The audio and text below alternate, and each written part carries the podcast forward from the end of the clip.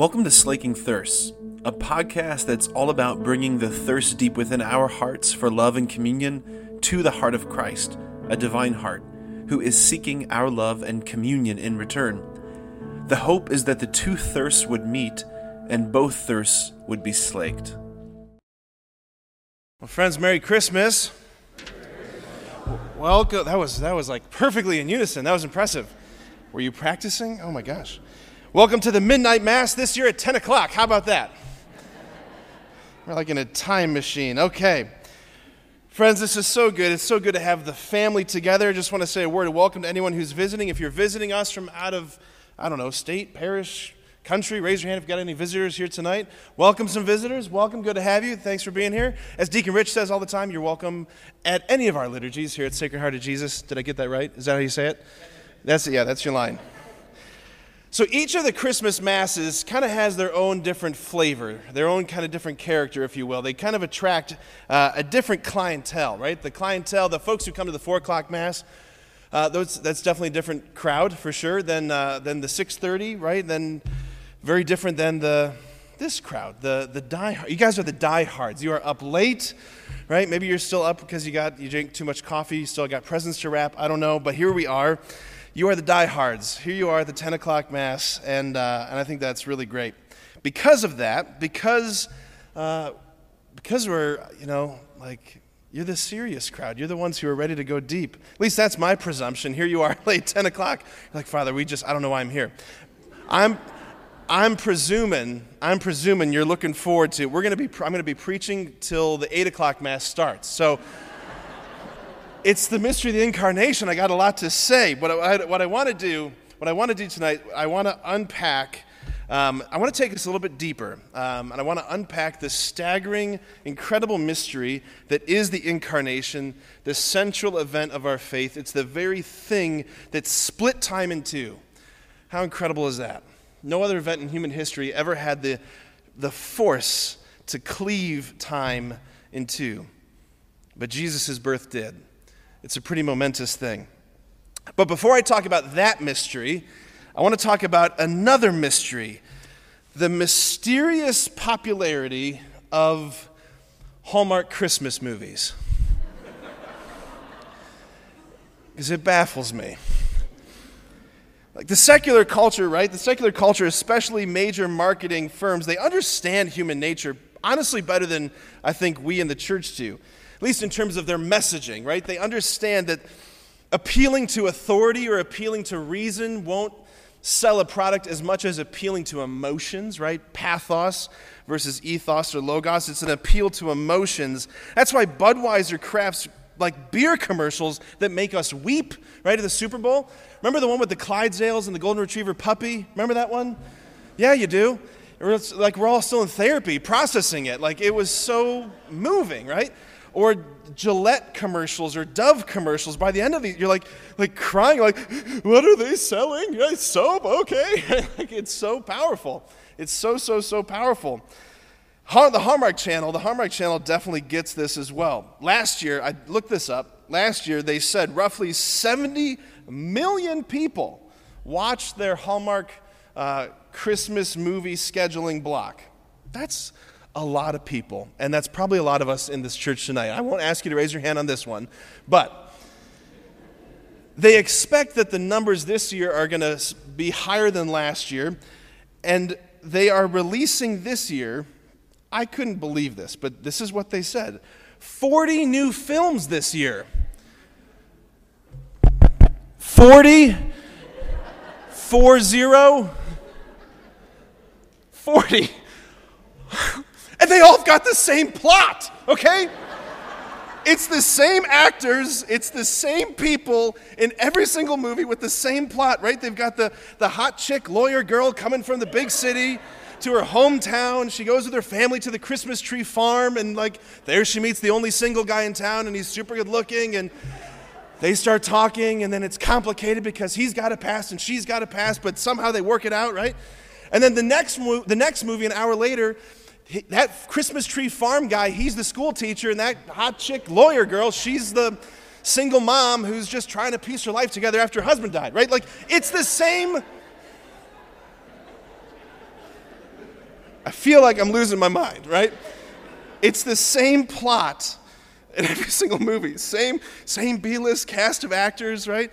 You're gonna see DJ Tanner in every single movie. Like, she, it's the same. It's the same. Okay. All right. So here's the question, right? Here's my question. Oh my gosh. Okay. here's the question Is Hallmark just simply hijacking Christmas to make money selling sappy romantic movies? Or, or are they tapping into something so real and so true and so profound? Like this intuition that Christmas and romance belong together. And I'm going to argue for us tonight at midnight mass at 10 o'clock that they're tapping into something very real. That their intuition that Christmas and romance go together is is spot on. That there is no greater romance, there's no greater love story than Christmas itself. The wedding of things of heaven to those of earth. In the womb of the Virgin Mary, birthed in Jesus, given for us, right? The Word made flesh. There's a high, high, high romance being played out tonight. That's why we've lit all the candles and we've dimmed the lights, because something very powerful is being played out before us right now in our hearts and in reality. If you came to daily Mass earlier this week, the readings that the church gives in the, the days leading up to Christmas, they have all of them in different various ways a nuptial character, spousal, a, a wedding. You can hear wedding bells, if you will, in the background of these readings. In particular, on Tuesday, if you came to Mass on Tuesday, you heard a reading from the Song of Songs, which is not a reading that we tend to hear at Mass. It kind of gets moved around in the cycle. Song of Songs, it probably seemed very out of place, but this is what you would have heard if you came to Mass on Tuesday. Hark, my lover, here he comes, springing across the mountains, leaping across the hills. My lover is like a gazelle or a young stag. Here he stands behind our wall Gazing through the windows, peering through the lattices, my lover speaks. He says to me, Arise, my beloved, my dove, my beautiful one, and come. Arise, my beloved, my beautiful one. O my dove, in the clefts of the rock, in the secret recesses of the cliff, let me see you. Let me hear your voice, for your voice is sweet and you are lovely. For those of you who are unfamiliar with the Song of Songs, it's the book in the very center of the Bible and it is passionate, dripping love poetry right there in the center of the Bible. It's the only book actually in the Bible that doesn't mention the name of God.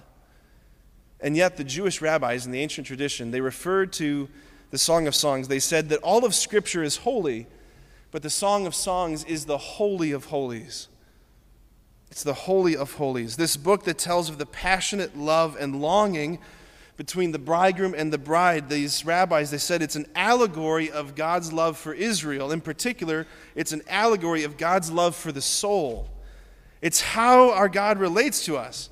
Or this reading from the four o'clock vigil mass today, from the book of the prophet Isaiah. You shall be a glorious crown in the hand of the Lord, a royal diadem held by your God.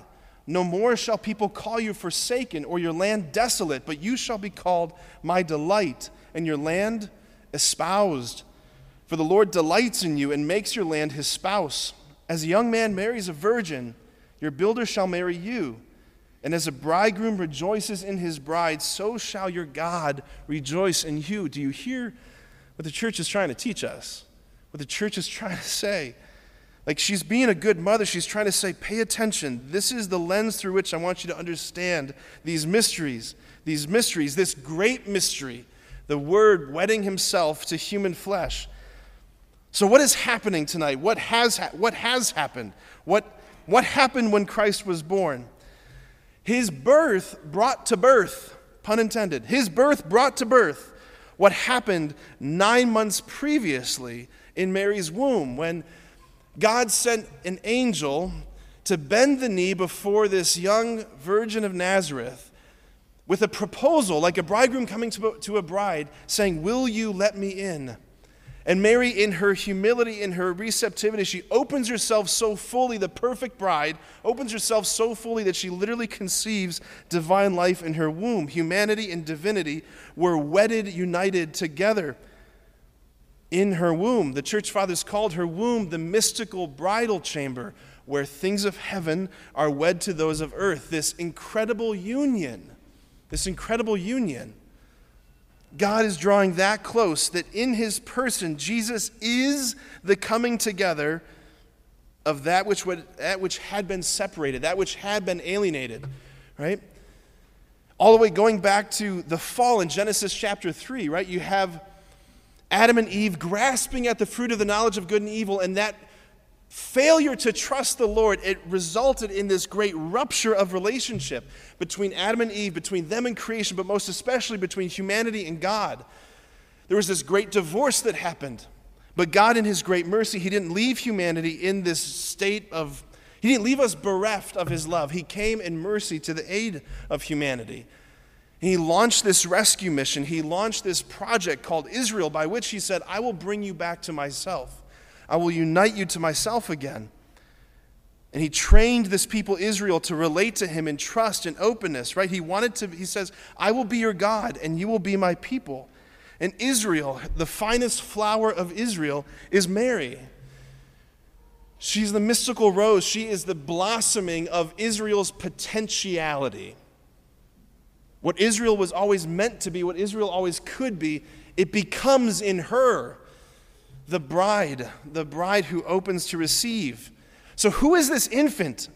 The infant that's laid in the manger. We, I mean, who are you? I know it seems obvious. It's Jesus, yes, but like, who is this baby who is bound and swaddled and crying and hungry? Who is this baby? He is God from God. He is light from light. He is true God from true God. He is the God of the covenant, the God of Israel, the maker and designer of the stars, the one who placed the rings of Saturn, the one who told Job in the Old Testament, Job, where were you when I told the ocean, this is how far you shall come and no farther? He's the one who speaks out of the whirlwind, the one who blazed out of the burning bush in the column of fire. He is the one who split the Red Sea. I should take a breath before I suffocate up here. That's who he is. That's what's laying in the manger. God smelling like a baby. This little one who's bound and helpless, utterly defenseless, is the entire treasury of the Trinity. Jesus is the expression, the pressing out, the expression of the Father's heart, the manifestation of the Father's heart. He is the Father's heart. That is what is lying in the manger. It's the Father's heart. It's the Father's heart handed down, entrusted into the hands of humanity. Like Jesus lying in the manger, nursing at his mother's breast, is what God looks like when he's handed to men. And give it 33 years, look at the Pietà. That's what it looks like when humanity gives him back. What are you doing there, God? In this manger? What are you doing there? Anybody who's ever fallen in love knows the logic behind this madness. And it's this that I want to give you everything. I want to give you my heart. What are you doing, though, in this manger? Because this isn't where gods are meant to be. Gods are supposed to be up there. Aren't they? Like, just ask, ask the Greeks and the Romans. They're supposed to be untouched and untroubled in Olympian heights. They're supposed to be up there. The gods are not supposed to be so helpless, so weak, so poor, so fragile, so needy, so vulnerable, so exposed. The gods are not supposed to need us, our warmth, our touch, our caress, our care. They're not supposed to need the milk of a mother. Glory to God in the highest, it's supposed to be, right? Glory to God in the highest, not glory to God in the lowest. Glory to God in the manger, glory to God in the cave, glory to God in the dust, glory to God in the mud, glory to God in the cold. It's not supposed to be that way, right? But that's the madness of God's love. Glory to God, swaddled and still and hungry and cold and little. Lying in the manger, friends, is, is the bridegroom. It's the bridegroom of the Old Testament who, more than anything, is just simply interested in dispelling all of the lies that we have come to believe, the lies that we've accrued through all of our fallen, broken experiences about who we think He is that He's a taker, that He's cruel, that He's going to punish us, condemn us, that He's going to hurt us. He says to you, He says to you, I've come to you. I wanted to be within your grasp. I know you couldn't come to me and you wouldn't come to me, so I leapt down from my royal throne, from the bosom of my Father, into your hell to rescue you, to find you. He says, Here I am, springing across the mountains of infinite space. Here I am, leaping across the hills of time. I no longer wish you to feel forsaken. I no longer wish your heart to feel desolate. I am here, lying in this manger, to tell you your new name. Beloved, espoused. Friends, Christmas is this incredible proclamation uh, of the great romance that heaven is interested in you. You. You, with all of your junk and all your baggage and all your excuses and all your running and hiding in masks and all the da da da da da da da. He's interested in you. And all of us, the 70, 80, 90 million people in this country who are going to tune in to watch these Hallmark movies, going through box of tissue after box of tissue, are we not all crying out from the depths of our heart, looking for the same thing, which is love me, need me, want me, see me, know me, choose me? Is that not in all of our hearts? It's such a vulnerable, tender place. Yes, in all of our hearts, men's hearts, women's hearts, our hearts are all crying out the same thing Love me. Somebody love me. Somebody need me. Choose me. Want me. Delight in me. It's a cry for love that almost makes us embarrassed because it's so big and it just seems like there's no way it could have a corresponding response. I want a love that's bigger than the universe. What if, though? What if that love wrapped himself inside the most unexpected and placed himself within our grasp, within our reach? What if the infinite one became finite? What if the heart that is heaven placed itself on earth and offered itself to you tonight? And all you have to do is this